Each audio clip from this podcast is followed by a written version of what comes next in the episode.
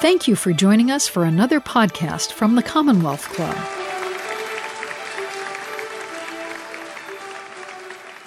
Welcome to the Commonwealth Club. I'm George Hammond, Chair of the Humanities Forum, which organized today's event. We organized this event more than three years ago, but the pandemic got in our way. But here we are, um, finally doing uh, a program. This is Ava Roy is going to be with us tonight, um, who uh, runs uh, We Players. Everybody can clap. we have a live audience here today. Um, and uh, we have a gorgeous view of uh, the Bay Bridge right out our windows here at the Commonwealth Club in San Francisco.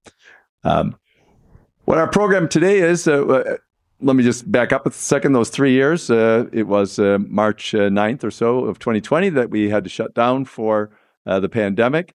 And we were all set to, to have a program in early April or mid April, so about the program that we players was going to put on then about Alice in the parks. So here we are, three years later. Alice is in the parks, and uh, and everyone's half recovering. And it was very wise to be outside when you perform because that gets a bigger, you know, more people will come uh, nowadays. So anyway, um, we have Ava here to talk about Alice, but we're going to make Ava talk about Ava too. So um, because uh, her background is really in, in interesting and inspiring about how she got into this. But first, we're going to talk about We Players and how it puts together its programs, it, its shows outside. Um, she has a deal with the public parks in San Francisco. And so, welcome to the Commonwealth Club, Ava. It's nice to be here after a three year wait. Thank you. It is so nice to be here with you and nice to see some faces I don't know because some faces uh, that I do know are here, which is also very nice to see. Um, but thanks to those who are just interested in talking about art and Alice in Wonderland and Through the Looking Glass. And um, I think one thing that's really special about working with this material is so many people not only have a relationship to these texts, but a very special and personal relationship to these texts. And so I'm interested in sharing a little bit of my story, which started when I was a little kid. The first production of Alice I was ever in, I was in eighth grade. And I've been doing versions of this uh, piece at sort of um, accidentally on purpose at various milestones in my creative life. Um, but that said, I'm interested to sort of follow the conversation where people are interested as well, because there's a lot we could talk about in terms of the books, but also, as you mentioned, George, this way of staging things that are interactive and outside and in public parks and invite a little bit more participation from the audience than the usual uh, theatrical event. So I'm excited to uh, chat. Yeah, and the computer seems to be following us because uh, OneDrive uh, puts up pictures from your past and just hands them to you on a daily basis. And uh, and just yesterday we got uh, the pictures of Sophie and I all dressed up for the uh, for the party for the Capulet ball that we went to. So, wow, that was very funny. Yeah. Um, for those who don't, don't know. know. So we don't know who's in charge of those uh, photographs. That was pretty subtle. Yeah. For those who don't know, he's referencing, um, we did a production of Romeo and Juliet in 2016. And as a preamble to the full blown production, which was up at Rancho Petaluma Adobe um, State Historic Park, and then a second version with completely different costumes and different staging was done at Villa Montalvo. Um, in Saratoga because each show is designed and built for a unique location. So even if it's the same actors in the same story, costume and design elements have to change to be in relationship with the space. Um, but we, as a preamble, extracted the party uh, that the Capulets throw, where Romeo and Juliet first meet and fall in love, as a standalone event. So you, as an audience, came and you ate food and you listened to the band and you danced in the great circle dance that we invented as the ancient ritual of the Capulets, uh, during which time uh, all focus was brought to the center of the circle where Romeo and Juliet um, meet and fall in love. So you got to be right there at their first encounter, um, and you brought yes. your daughter. Yes, and it was fascinating how you say that you created this dance. Uh, so that's how traditions are all created. Nobody knows how they get started. You know, a thousand years later, everyone's still doing this. How did that happen? It must have been very important. So remember this talk. We're calling the Great Capulet Circle Dance in 20 years from somewhere.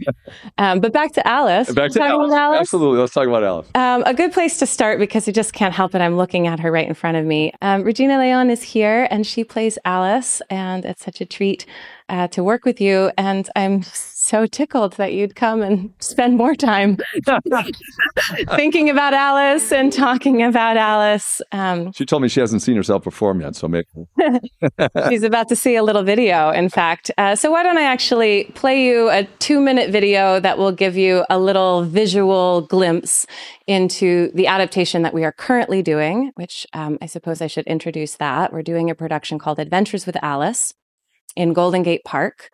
Um, we opened two weeks ago and we run through the end of May, through May 29th, Memorial Day.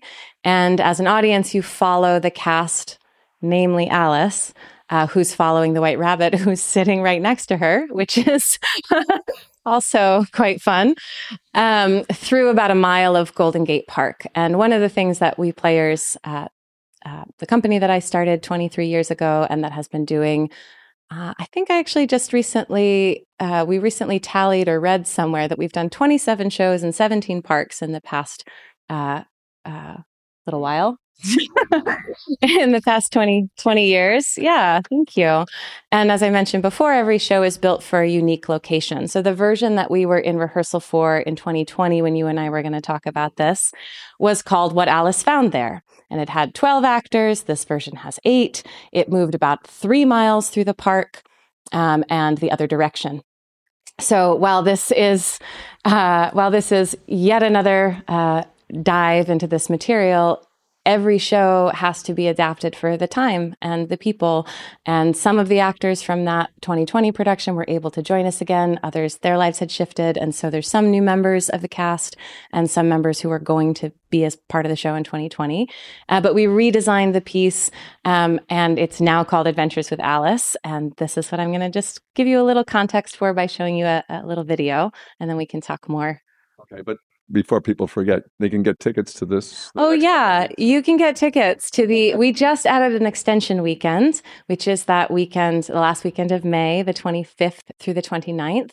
Um, our tickets sold out lickety split for this one, and I think it's a real sign. Say, that's that's different nowadays. Yeah, selling out is hard. It is, and it certainly was. Um, you know, before the pandemic, mm-hmm. we were able to continue making work all throughout the pandemic, largely because we'd spent twenty years developing and sustaining relationships with both our partners at the national parks, state parks, and municipal parks. And so, because we already had not only those relationships, but that real time, boots on the ground time spent understanding some of the unique ins and outs of what it is to work in a park, whether that's having, you know, second nature that you never attach anything to a historic structure or uh, wayfinding signage that is non-invasive to the ecology or the plants, um, and lots of different things that are sort of unique about working in park sites, including the real endurance test of being in the elements. Um, one thing that those who do come to see Alice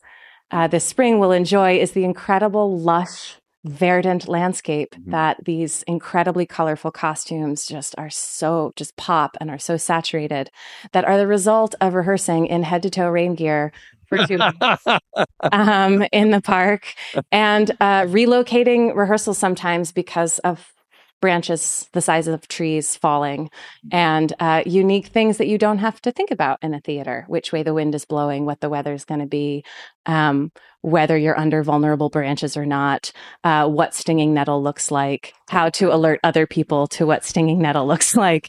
So these are no poison oak though, right? No, not in this spot, but in other parks, we've had to have signage at registration of this is what a rattlesnake looks like, this is what poison oak looks like. So again, it really what the white rabbit looks. Like. And this is what the white that she's unmistakable. You will know what to do when you see the white rabbit. Um, but every park gives its different challenges. And some of those we know and can shore ourselves up for, like investing in rain gear before the first day of rehearsal. And some of those things we can't prepare for. Uh, which we can speak to a little bit as well. Uh, there are other people who use the park, and we do our best to coexist as good neighbors, but sometimes there's challenges with that. Um, and there are other, you know, events in people's lives that when you are making a show, especially on this scale, and especially the way that we players does it, or at least we put a lot of energy into building community. And we have really simple rituals, but nonetheless rituals that we uh, practice as a community to build community. So this small group of people really becomes a family for uh, a short amount of time, but a concentrated amount of time. And that's in a way not dissimilar to what an audience experiences when they see a show. It's this heightened, concentrated period of time that is like life, but somehow denser and more concentrated, that then in turn becomes a mirror or a lens through which we can reflect on and more clearly see aspects of our own life, right? That's part of why we go to engage with art and certainly performance art, where we're more aware that this is ephemeral and unrepeatable and only happening this way this once. And with We Players, that's extra, extra true because you're experiencing the show in the rain if it's raining, or the sun if it's sunny, or with a hawk flying overhead at the ideal moment, or with a helicopter flying overhead at the not ideal moment. Um, so, all of these things that are real challenges um, and are variables that we can't control sometimes are really enriching and sometimes are really challenging, but I really believe help heighten the awareness that this moment right now is only happening this way. And that can give us a greater ability to savor and appreciate. Um, Friends of mine had their wedding interrupted by a semi trailer. They had a, they were on a little island behind the, the hotel, and the semi trailer came to uh, deliver some goods, and the guy couldn't grind his, uh, you know, he kept grinding his wheels right while they were taking their vows. Oh boy! I'm sure they would have enjoyed this theory that you have about being in the moment and enjoying the moment it didn't work that way for them. No, and I am I am extremely imperfect. and it's not always ideal. No. um, but actually, it does connect back to what I was saying a moment ago about building community. And this is a thing, I think there are certain words that um, we mean well when we use them a lot, but then sometimes they get diluted through their overuse. And I think sometimes community or placemaking, some of the things that are very near and dear to me, um, can start to feel that way. But I really do believe that when we take the time to be in a circle, to make eye contact, to say one word about how we're doing, mm-hmm. which isn't an explanation of all the things that are in the way and why you can't possibly be present or a long litany of excuses, but really just acknowledging where are you starting from so that we can move from the truth of where we are into the unknown of the next moment. And that when things get really crazy and hard, whether that's the weather, which is intense but doesn't hurt our feelings, or other things that happen in life, like someone getting in a car accident a week before opening and having to replace that actor and take care of the community and take care of the person or try to support the person who's going through that loss and experience that we already have the foundation of sh- of st- of shoring each other up mm. and staying strong. So hopefully in those moments when I am being awesomely imperfect about the semi truck going by during the vows, someone else on the crew is able to grab my shoulder in that moment and, and remind me this is going to pass and this is going to be okay and so on. well, this is going to be okay. I can tell.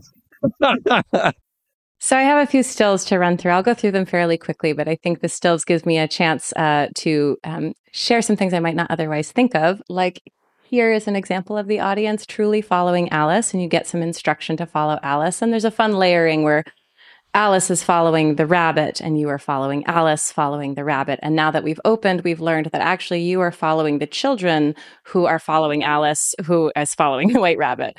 Um, because one of the highlights has been young people um, who are in fact, one of them told me yesterday, Regina, at the end of the show, said, What was a highlight? Well, I made friends with Alice. And so I really love that it wasn't just some of them I think are just in adoration and others uh, leave knowing that you're their new best friend. I was wondering, does We Players provide the costumes to the audience too? Because they really look like an audience. They do look exactly like an audience. It's pretty interesting. Um, we do provide a signifier for every show, and it's different for every production. Um, and that's often a way that we can identify who our audience is, who we need to be responsible for. And then sometimes when we're working in historic sites where we're bringing people into off limits areas, like when we did Hamlet on Alcatraz, there were a lot of areas that we had very special uh, permission to be in, and we could only take our audience members into those places. And so we need to be able to quickly visually identify them. Um, there's our white rabbit being fab. And one of the things that's fun so, as you enter Wonderland, you pass by the characters who are kind of staggered along the trail and in the woods and moving, not moving. They're these sort of living sculptures that some are set further back in the distance, um, some are up closer to you. There's the White Queen running across the lawn uh, towards you. Um, and then sometimes you're really right up close to them. But the, there's a sort of way in which I'm trying to make the boundary between the worlds a little thinner because. Uh, you see things off in the distance, or you see something right up close to you, or they're clearly a character, but they're not speaking or doing a scene yet, but they're part of the world. So all of these things are ways to kind of both draw your eye into different parts of the environment, this three dimensional multidimensional stage that we get to use by being outside. Um, but you also start to question is that runner in the all green outfit like part of the show or or not. Who does the costumes? I mean, they're so elaborate and beautiful. Thank Do you. you. guys put them together yourself? Uh, Brooke Jennings is our costume designer. We've been working with her almost exclusively since 2015. Um, and a lot of the, the, music you heard in the video um, is from Charlie Gurke, who's been our in house composer and music director since 2010. Mm. And Brooke has worked with us since 2015. She's exceptional, does beautiful work. Dana Taylor, who's a dear friend, an incredible seamstress, does a lot of the actual construction of some of the more complicated items, like these pants that manage to stay up regardless of what tumbling the Tweedles do, and they do plenty of it. Um, and I think that, you know, one thing that's uh, nice to acknowledge there is that when you find collaborators that you can communicate with and that get some of the that you can share some of the mm-hmm. uniqueness of the work you know those are relationships to really hold on to because these costumes have to endure a different kind of wear and tear than the average um, here i just included this to kind of remind me to to to talk about and show you how intimately close you can be with the actors sometimes and how this is a moment that's you know really unprepared and is just part of leading people into a new space is just kind of a moment that the photographer caught versus this which is an intentional uh, interactive moment. We usually try to engage all five senses including taste. And so sometimes that's more elaborate food. Here it's just a little sweet that's being passed out amongst the audience um, but we try to stimulate all the senses. Movement, physical, kinesthetic movement is most simply achieved through walking and following Alice, following the rabbit. In this case, you have the option to get on your feet and play interactive croquet. Um, these lovely uh, audience members are being wickets, and the White Queen is a ball at present going through. Here's a very little audience member traveling with uh, Tweedledum through the wickets. And then other scenes are set up in a much more um, traditional uh, inv- uh, arrangement, where in this case, the audience is just facing that tree, and that tree becomes the center post of the playing space for that scene. Uh, but if you look further off in the distance, just beyond this, at the same moment as this is happening, the White Knight is off at the top of the, ha- the hill, enshrouded in mist. And even further beyond him, which you can't see in the photo, but you can see if you're not so absorbed with the Tweedles, which is very difficult not to be completely absorbed with the Tweedles. But if you do look off in the distance, you will see the White Knight, and even further beyond that, Humpty Dumpty, who's on top of this uh, ledge. Um, and this is also a reminder of Humpty Dumpty sat on a wall. So where's our wall? And what does the park provide? And I'm not going to build a wall that I have to set up or take down every day. Uh, I might by bringing a ladder if need be, but we look for what is already in the space. Um, sometimes that's designing costumes to match the patina of the peeling paint on a historic building. And sometimes that's using the structures that are there. This is called circle body, which is kind of appropriate, actually. It's yeah. uh, circular. Uh huh. But it's kind of like chin up bars, but there's th- circle things that hang from it and you, whatever. Anyway, uh, it's a structure used for exercise. And for about 10 minutes uh, a day, uh, exercisers cannot use it because Humpty Dumpty is using it. And then one of the great joys again is that we get to stage things in the distance. And um, the White Rabbit, if you're paying attention, um, and for our young folks, they're very engaged. But if they do get distracted, their favorite game seems to be where's the white rabbit? Uh, which some of our youngest ones call the Y rabbit. the Y rabbit, which is kind of great because they she's a very existential character, this keeper of time, and we have to keep moving. We have to move. We're gonna have to ask her why. Yeah, exactly. She doesn't have an answer. That's yeah, yeah, yeah. exactly. Wow. So the white rabbit will keep sort of appearing. Here's us just moving together with uh, Alice. Um, these three actors have uh, extra work because you might notice two of them as Tweedledum and Tweedledee, who have now been transformed into the Dormouse and the March Hare. And Humpty Dumpty arrives to the tea party scene uh, a little later than others, for he must uh, transform. Um, and this, I wanted to um, just sort of show, you know, your view as an audience member, and then you know, the view that a passerby might see on any given day, or the view that I might see as I lurk in the background and watch you from different angles. So sometimes the audience takes a more traditional arrangement versus what we saw with the croquet uh, interactivity. Um, and then the light, you know, I mean, I'm sure a very, very talented light designer could be inspired by this and try to do something like it.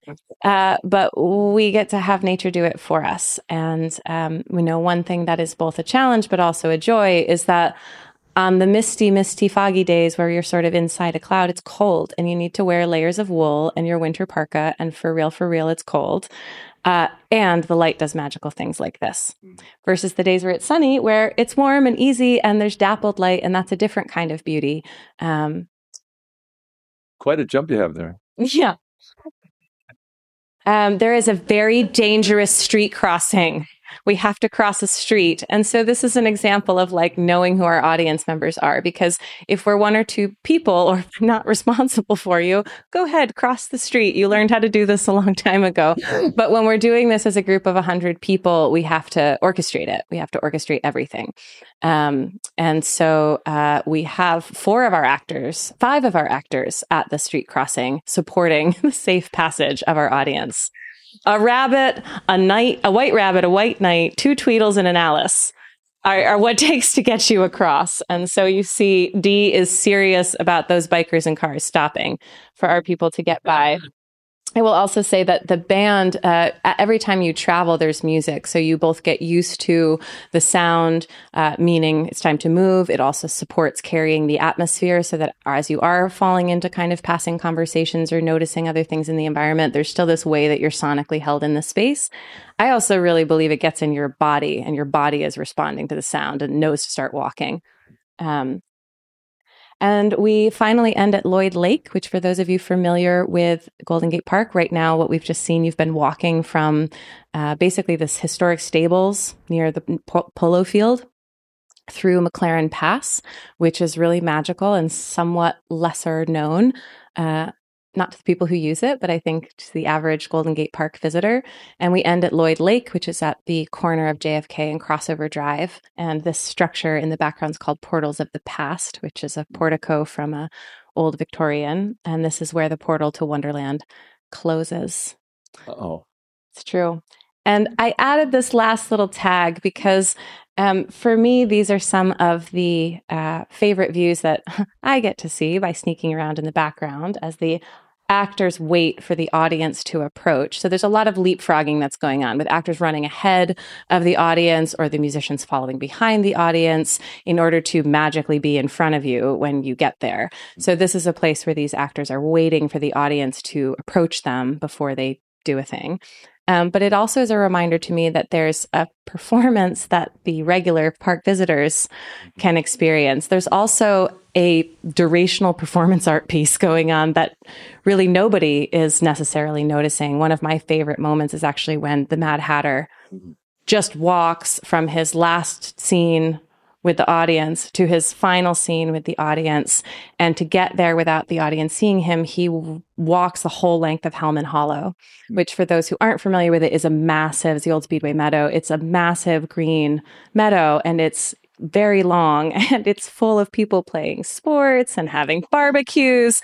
And the Mad Hatter is on this mission in full costume. And it's just glorious because from behind the audience, you can watch it happen. So there's a lot of kind of ways in which there's, um, like Wonderland, I think this layering of, uh, of things going on. And um, you're lucky you're doing this in a San Francisco park where where people will just take us inside. out. That's cute. That's a nice outfit you got on today. Yeah, totally. I mean, the queen gets the red queen, especially gets because he's pretty fly. Yeah, he's pretty fly. Um, and I think yeah, that brings us back to uh, to just being here talking about Excellent. what we saw and what we're thinking as we all regale remember our own stories of Alice. Well, that was great, a great view, first of all. And second of all, I think everybody's now going to want to know how did you get into that? Because this is like a very different way to do art. You've been doing it for 23 years to do theater. But did you go to school in theater? I did not. I Good. um yeah, I um so I grew up on the East Coast, and I had really pretty special training with Shakespeare and Company when I was in high school. Um, they are a really special uh, Shakespeare training institute and theater. Um, and so a lot of my work, uh, most of my work actually is rooted in um, adaptations of Shakespeare mm. um, and working with that training that, frankly, I got in high school around finding a personal emotional connection to the text, mm. speaking at the speed of thought, speaking in your own voice, not some idea of Shakespeare speak, um, and that this language is language that belongs to all of us. And when I was in high school, I got to play Henry V. And I, I was like 16 and had this amazing double broadsword fight and had this incredible language.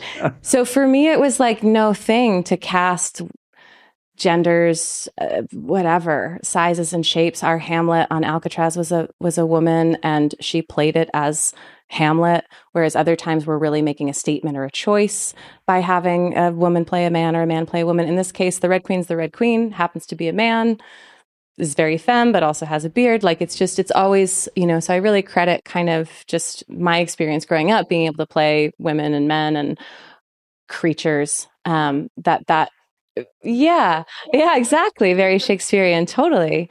Um, just and, out of curiosity, uh, had uh, Henry V been done by Kenneth Branagh as a movie before you did it? Did, did you see it? It was before I hadn't seen it. You hadn't seen it? I hadn't seen it. Yeah. No.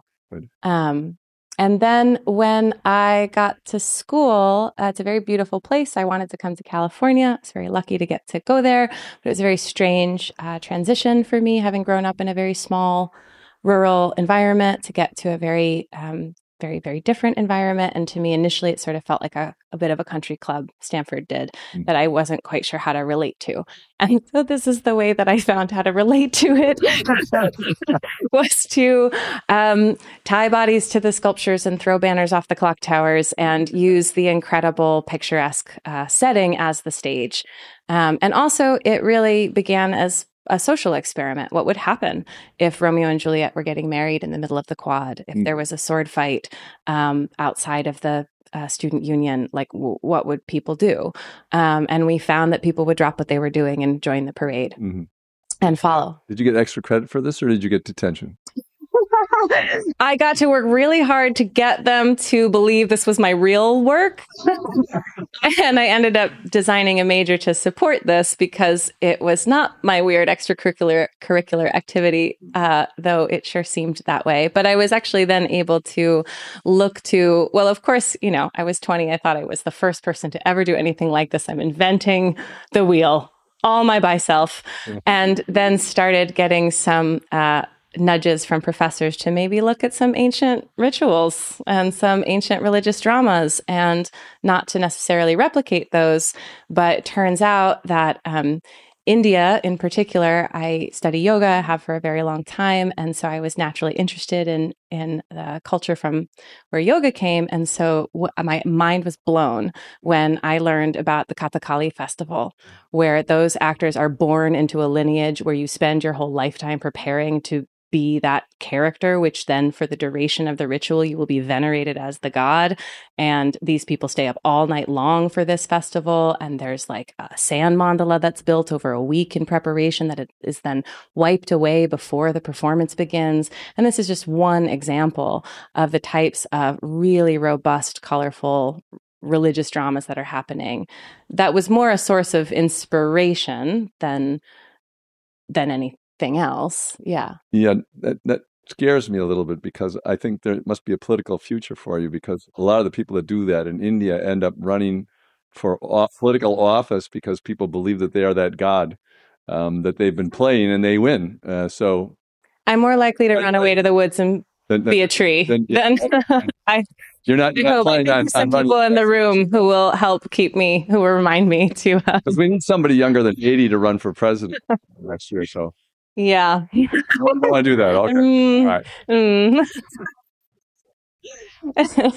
but so that's how it got started was you know was trying to make a place for myself in a place where i didn't really feel well placed and then it really uh, grew and took on a life of its own um, and then there were some really uh, visionary special people that i got to connect with in the national park service who were willing to take a risk and uh, support this work because while it's really special um, it's also uh, it's different than a visual art installation, which is also really special, but has a very concentrated period of install. Usually, there's exceptions the way people work, but a concentrated period of install, and then it's just up. And the way that theater works is just not like that. We have a sustained impact over time and we're making it up as we go. It's not a finished work that we're installing. We're figuring out the challenges. We're learning that, oh, the birds nest here too. And we need to figure out how to, you know, so there's a lot of ways in which uh, there are a lot of challenges and it's a big impact on um, some of the parks. And so it took, you know, certain people being willing to say yes to a wild idea to kind of get the momentum that we have now.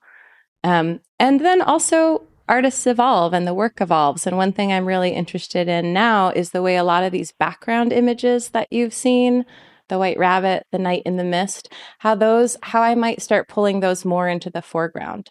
Um, usually they're ways of kind of enhancing the story that you're following. Um, but in 2021, uh, we did a production called Psychopomp that was at McLaren Park. Um, and we were still very much in all the COVID restrictions and unknowns of duration and so on. And so we had to make a show. I wanted to make a show that would have all the COVID restrictions and safety concerns baked into the conceit rather than trying to apply them after the fact to something like Alice, where it would dramatically change what we could do. We wouldn't be able to do half of what you just saw uh, under those restrictions. So with Psychopomp, we were like, okay, everybody's masked. We're outside and it's a walk in the park, and two people can travel at a time. So it was a very private, intimate performance where there were eight different. A psychopomp is a god from various mythologies that helps transport the soul to the other place whatever that other place is. So they deal in the liminal. They, they their transaction is in the liminal space of space in between which felt thematically very much like where we were where we've been. Um, and the audience got to travel one at a time and encounter these different characters and scenes along the way. And did the people who bought tickets for this realize that they were going to the other world or um, really? They found out. they did in that they, you know, they come back. They get to come back. okay, good. They get to come back. That they would leave the journey more prepared to continue the journey of their daily lives. We hope. Um, but it really brought forward. Well, that that still had a. It was less of a narrative arc because you, the audience, then becomes the narrative arc, interacting with each of these and kind of what you're saying, taking what you take. For some people, it was very profound. For other people, it was just very beautiful. But um, depending on, you know, it, it's much more speaking just to you and you don't have to share the actors with 98 other audience members. Um, but it also, um, it also really brought uh, forward for me a little bit some of these ideas that other artists have long since explored as well about um, environmental installation art or durational art, things like that. But the way in which uh, some of these background images might come into the foreground. Um, and then also that while the pandemic was really painful and difficult for so many artists and for so many arts organizations, I mean, we've all heard this before, but it's also an opportunity to evaluate and reevaluate and innovate. And that's what we as artists like, that's our main thing that we are spend our time doing is trying to develop ideas and throw new questions at them. And so, as difficult as it was, it was also this opportunity to say, how do we do what we've always been doing for 20 years, but do it in a new way? Um, so, I'm really interested to see. Um, well, I'm really proud of and excited for you to see Alice in its current incarnation, I'm also newly interested in kind of going back to some of those ideas I had a long time ago and see where else they might go in addition to this manifestation. Before we go further into that, um, you brought up the financial issue, and you know this is clearly not an inexpensive production. Just looking at the costumes and everything like that. I was wondering if the national parks or the uh, state parks if they have a fund for arts or or do they get money from National Endowment for the Humanities and get that as part of it or is there just no financial support they just let you use the park? Um, in my experience, and it's probably different for different artists and different projects, but in my experience, uh, primarily what we are granted is access to the space um, and access to park staff for support around how to use the space. Um, but there's not a financial support.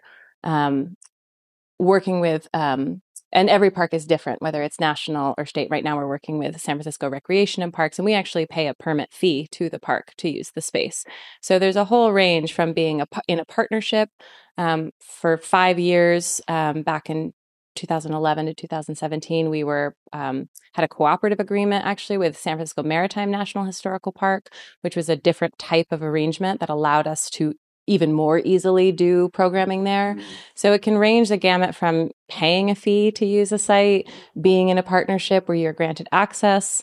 Um, maybe there is something I haven't yet discovered where there's uh, resources. I mean, most of the parks have a Friends Association, which is the nonprofit related to them. So sometimes we've been able to work with the Friends organization of the national park because a federal right. park in particular can't you know, there's very specific rules about how money comes in and out and how those budgets are approved. But a friends organization can take donations and can support us with marketing materials or things like that. Yeah. You don't have any European friends that, that do this. If you're listening, gives a lot of out there and you're like, come on over and we have another way that we do this and we'd love to support you. Uh, yes, please. But yeah, it's really a labor of love and uh, a labor of love, not just for me, but for the people who support this work, because, um, you know, ticket sales cover a very, very, very small percentage of our overall operating budget. And these artists work so hard for very little money, especially when you consider the Bay Area and the place where we live. Mm-hmm. And I've watched so many artists, um, and I know this is not newsflash to anyone, move away, move further away, move further away um, and some of the things that we did, you know, we did a six hour production of the Odyssey on an 800 acre stage that is Angel Island mm-hmm. in 2012. And it was amazing. And we could never do that again today.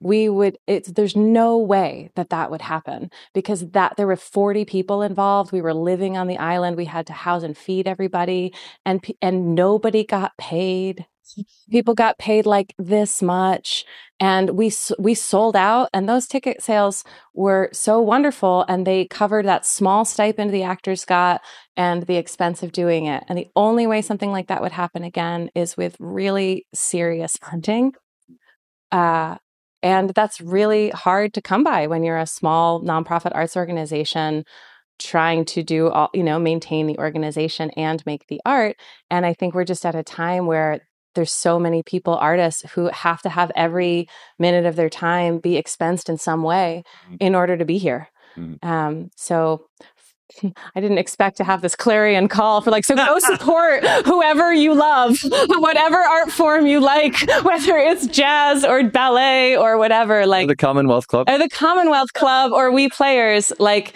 there's a lot of people doing the work to do the work, and and we will because we can't not. But the scope and the scale of it, um, you know, is really directly affected by the support we receive in return. Uh, so, right, yeah. so let's take that deep dive now that we've gotten finances all the way. Yeah. so you have a kind of philosophy about this that you either come to or you you were born with it, or you want to explain that? well, I was born with. um, I mean, it, let me think about that for a moment. Philosophy, yeah. I think it mostly grew out of experimentation, as many things do.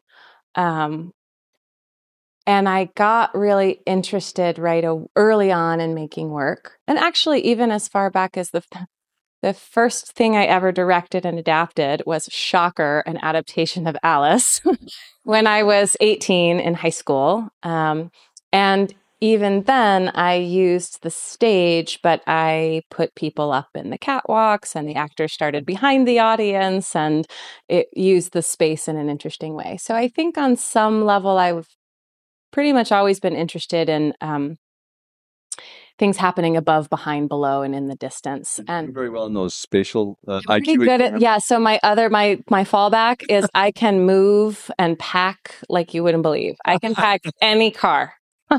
I have excellent spatial relations. Yes, but it's much more interesting um, in this in this incarnation. Um, but I grew up in a place with a lot of space, and I had two gangs of imaginary friends, and we staged all sorts of epic battles in the woods. And I think that, you know, I think that those things that we joke about, but that are part of our fundamental landscape of our imagination mm-hmm. comes from someplace and is developed over time and can change. Um, but as I've developed this work, I actually more and more and more clearly see mm-hmm. how much the landscape of my childhood developed the landscape of my imagination, which has then been enriched and transformed through being in California, which is a very different environment. But I think in that way, staging things in a way that um, inspire you to look beyond what's right in front of you. And I think on the experiment and reaction front, um, I really love my iPhone. I really appreciate that I have it. I was very slow to come to it, but I'm also very concerned about the impulses to only look at it mm-hmm. and be prompted by it all the time. And the way our attention span is pretty pathetic often. Um, and uh, I really um, tried i think that philosophy grows in part out of how can we have a really beautiful fun time mm-hmm. practicing paying attention mm-hmm. and that when we are as we said before watching a piece of art there's this concentrated um, heightened reality that we get to be a part of so that's already happening but then when there's an opportunity to see these things in the distance um, i think part of what i'm trying to explore, both for myself and then through the work, um, is this idea that seeing is actually not something that just happens to us. It's uh, we have agency in where where we give our attention and where we, and that includes our sight, what we see. Our perspective is we are the agents of our own experience, mm-hmm. and that can be very um, you know, richly philosophical in terms of being the artist of your own life and making choices that create the reality you want to have. But it can be, it can start as simply as noticing the flower in the sidewalk mm. crack mm. or noticing that there's a red tail. Red tail hawks are everywhere in the city. And if we start looking up, they're all over the place, not just in Golden Gate Park. They're on the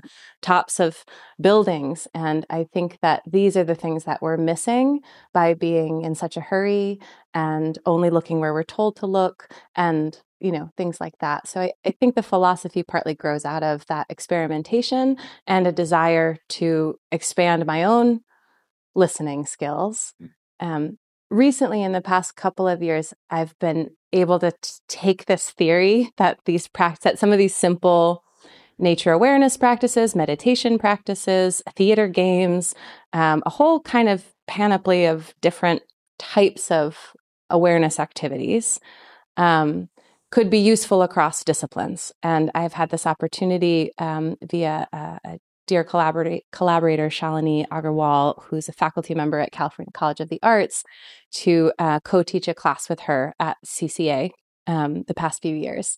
And there's no performance at CCA. So these are all designers, experienced designers, graphic designers, photographers.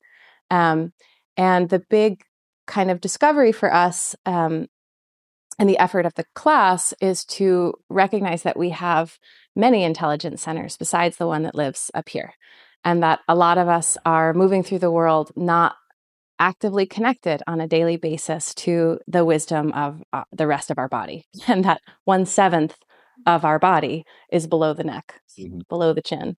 And so we're only using one seventh of our intellectual capacity and intuitive capacity if we're only looking only thinking with our the brain in our head and that if we ha- if we're sight if we're sighted we're often sight dominant and the the ahas and the discoveries that these students are making on day one when we close our eyes and we go on a blind journey an unsighted journey through space it's amazing that even in five minutes how your ears change even just closing your eyes and saying what's the farthest thing i can hear can I get beyond that?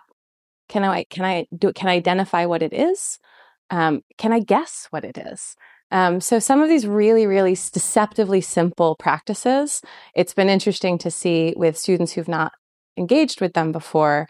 Um, one, how rigorous it is. It's exhausting to listen that closely or to look that closely at things sometimes. Um, but it's also been very, uh, it's been reinvigorating for me because it feels um, like yes is the answer yes this these practices are useful to enriching our lives our uh, imagination is a muscle and needs to be exercised and if you don't feel very creative or that your imagination is working it's just tired and it's just hasn't been exercised in a while and so what are the things that are within reach mm. to help exercise that sixth sense of imagination or of maybe it's intuition um, but that like anything what we give our attention to we make more of. And so i think that the underlying philosophy is trying to explore the different ways that we can use engagement with art as both witnesses and as makers and participants to yeah choose and change our perspective see the world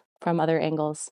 I think you must be the person i've been looking for to ask this question. Oh so what explains that you're in a party and there's like 150 people in the room and you're talking in groups of four or five or six people. And you know there's, there's a lot of chatter going on in the whole room. And you're you're listening to the conversation that you're listening to right in, in your group. And suddenly you hear somebody mention your name three groups over and and you hear it. Uh, a lot of people have that experience it seems to mean that you're hearing everything that's going on in all those conversations.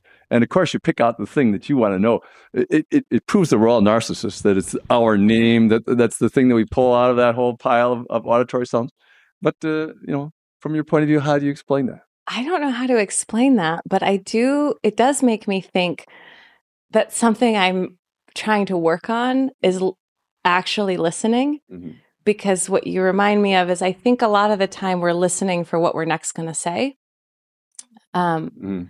When we're in a conversation, even with someone we love, we're listening for what's the next thing. And in some ways, it's not like a it's not a bad thing. It's a normal thing. You're listening for what in what you're saying do I resonate with? Do I understand? Do I connect with that I can add to?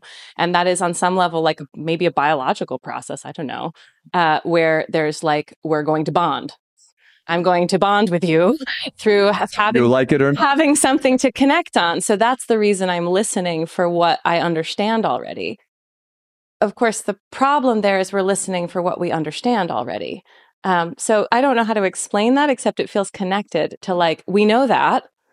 We've heard it the most, but I also think it does speak to, I think our backs are listening. I think the soles of our feet are listening. I think that we extend beyond our physical self in a literal way, not just in the kind of esoteric way, but like literally that we feel things when they um, in our environment, and we can expand that or contract that. Um, I'd like to work on being having more awareness and sensitivity of that because I think that's a way we can protect ourselves if we're in an environment that feels unsafe. We naturally do that, right? The way that we hold our bodies show whether we're with these students I was talking about, you know, simple exercises coming up in front and standing and literally just standing with your feet planted on the ground and your arms by your sides and your jaw relaxed and just breathing and looking at everybody. And that's it. And then you sit down. And we will do anything to avoid that. we will cross our legs and turn our bodies and look, you know, and just and that some of these very simple things are very courageous acts. And that's a total riff and tangent from that. I don't know the answer to that, George. That was a great magic. So I'll, I'll, ask you. I'll ask you another question that you can't answer. Okay, great. you said we feel with our backs and with our toes and everything. So I thought I'd mention another example of that kind of experience that a lot of people have, and there's no real explanation for as far as feeling. You're sitting at your desk in your in your room, uh, your office or whatever, and or your bedroom, and you're at your desk and you're looking in this direction, and it's you're facing away from the door to your room. And you suddenly feel somebody walked into the room hmm right? And you and the door is open so you don't hear any you don't think you hear anything. Maybe there's some kind of subtle sounds or something but you don't think you hear anything but you feel someone has walked in the room. And people also can say it doesn't feel like sam or it doesn't Sure. feel like john. It feels like so and so and then they turn around it's the cat. Uh huh. okay Uh-huh. so sometimes it's just the cat but people a lot of people how many people had something like that where they just feel it Yeah. okay You can And- tell your dad's footsteps on the stairs different than your mom. right right Yeah. That's a kind of hearing thing Sure. the quieter it is or the more less sound it is you, you wonder what it is but but as you can tell from wind and stuff like that your sense of touch does extend out from it this is not being Yeah. it but you obviously can feel things through your back through your Well, that's what I was going to say. Is that's that's saying, yeah. that's a literal way in which you're exemplifying that our bodies extend beyond the skin, Mhm. and that is it temperature? Is it light? Is it is it when we go to sound because that would make sense hearing the door? Right. But did the temperature just subtly change? Mhm. Um, you know, I mean, when you take your shoes we're not off, going and you- there you know where it gets cold and the ghost well, no, but you know what I mean. Is there is there something that we can't articulate? all right I mean, I guess actually that's something as well. And as a person who's really interested in words and storytelling, I'm really interested in articulating. Uh, and I also think words are wildly overrated, right? That there's so much that we also miss by trying to articulate everything. Because sometimes words are a way of pinning things down and now they're fixed. And again, I love words and I love the way, but I guess I love poets and authors most whose words can't be pinned down, like Shakespeare. There is no definitive Hamlet. It can be done infinitely. And 500 years later, the language is just as explosive and meaningful and potent. So it's flexible and, um, and I think that sometimes it's come up for me like if I've had a really profound experience or I went traveling and I I notice like at, I come back and and people I love want to know how was it and I find that like as I start to talk about it it's like the experience almost starts to get shrunk shrunk um or someone writes a beautiful review and it still shrinks the whole thing down right whatever it is um not as much as a really bad review. all right, exactly. exactly.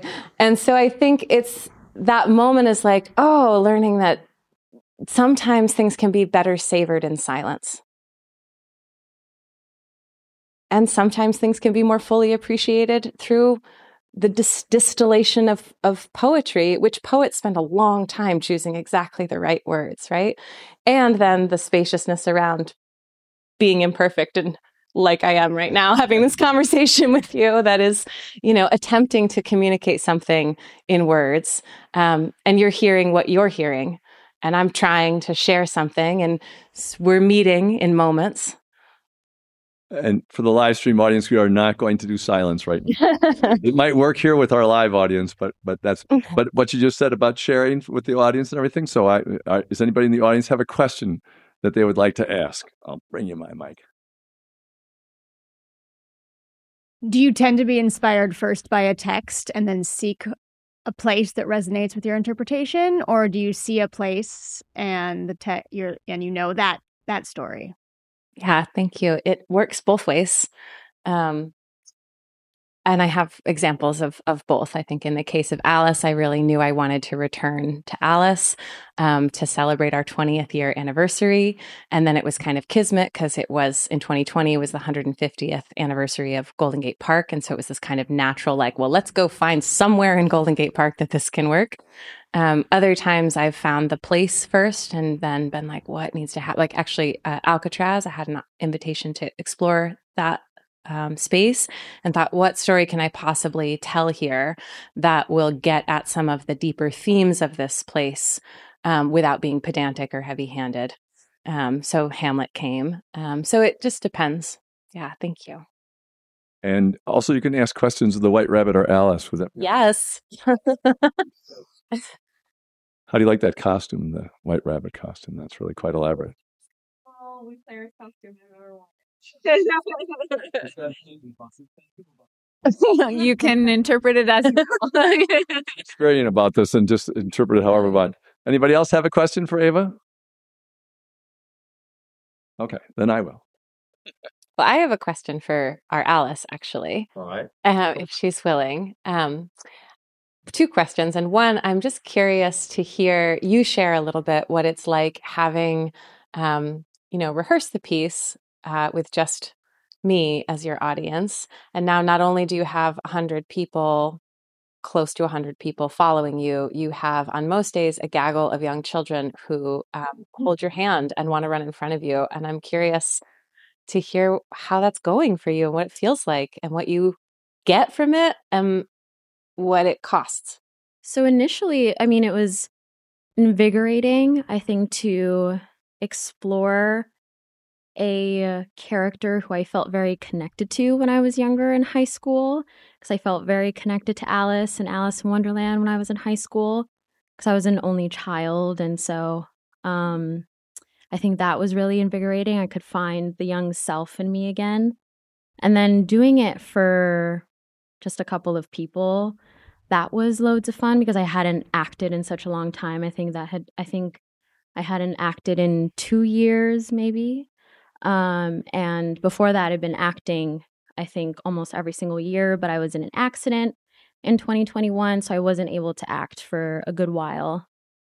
And then introducing Alice to 190 so people, um, it was inspiring in ways that I didn't expect initially, as in, I was surrounded by so many kids who thought I was, who thought and believed I was Alice, and who would genuinely, and who have been genuinely, um, been asking me questions about who I am as Alice and how I function with these characters and these energies in the space.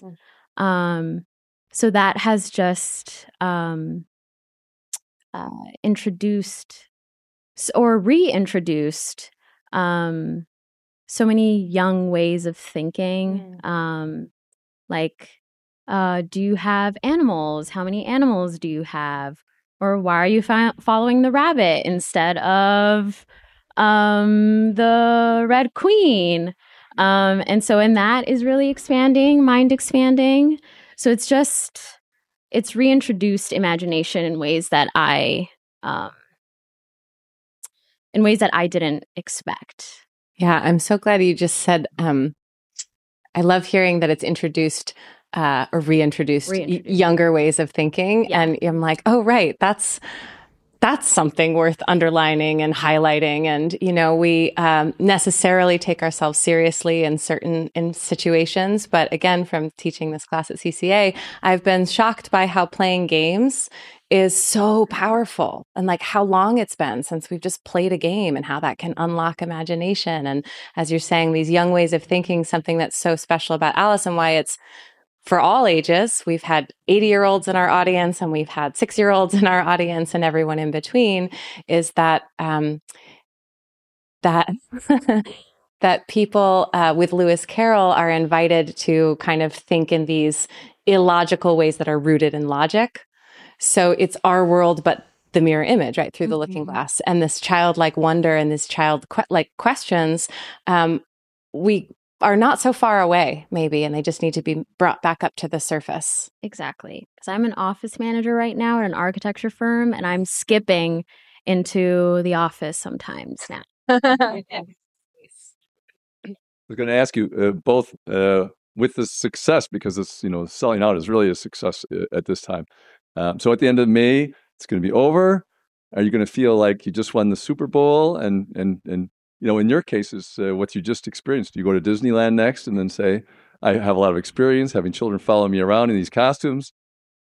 That's not on your on your uh, agenda. Well, if you miss it in Golden Gate Park, you can actually see the adapted version for Villa Montalvo in the last weekend of September and the first weekend of October. So, not to take, uh, Regina can still answer what she'll do at the end of May. Part of what she'll do is remember the lines and keep herself ready to go to uh, adapt the show for a different setting at the end of uh, in the fall. So it's not over. Excellent. And 10 years from now, you'll be skipping into that office and they'll wonder why. All right. Well, that was great. Thank you very, very much um, for another program at the Commonwealth Club in its uh, 121st year of enlightened discussion. And uh, it was really, really interesting about how you approach theater, Ava. Thank you so much, and thanks you guys for being here. You've been listening to the Commonwealth Club of California. Hear thousands of our podcasts on Apple Podcasts, Google Play, and Stitcher. If you like what you've heard, please consider supporting our work and help us bring 500 programs a year to listeners like you. Go to commonwealthclub.org/donate. Think your way around the world with our travel programs to exciting domestic and international destinations. And when you're in the Bay Area, please join us live at our events. Thank you for listening and for your support.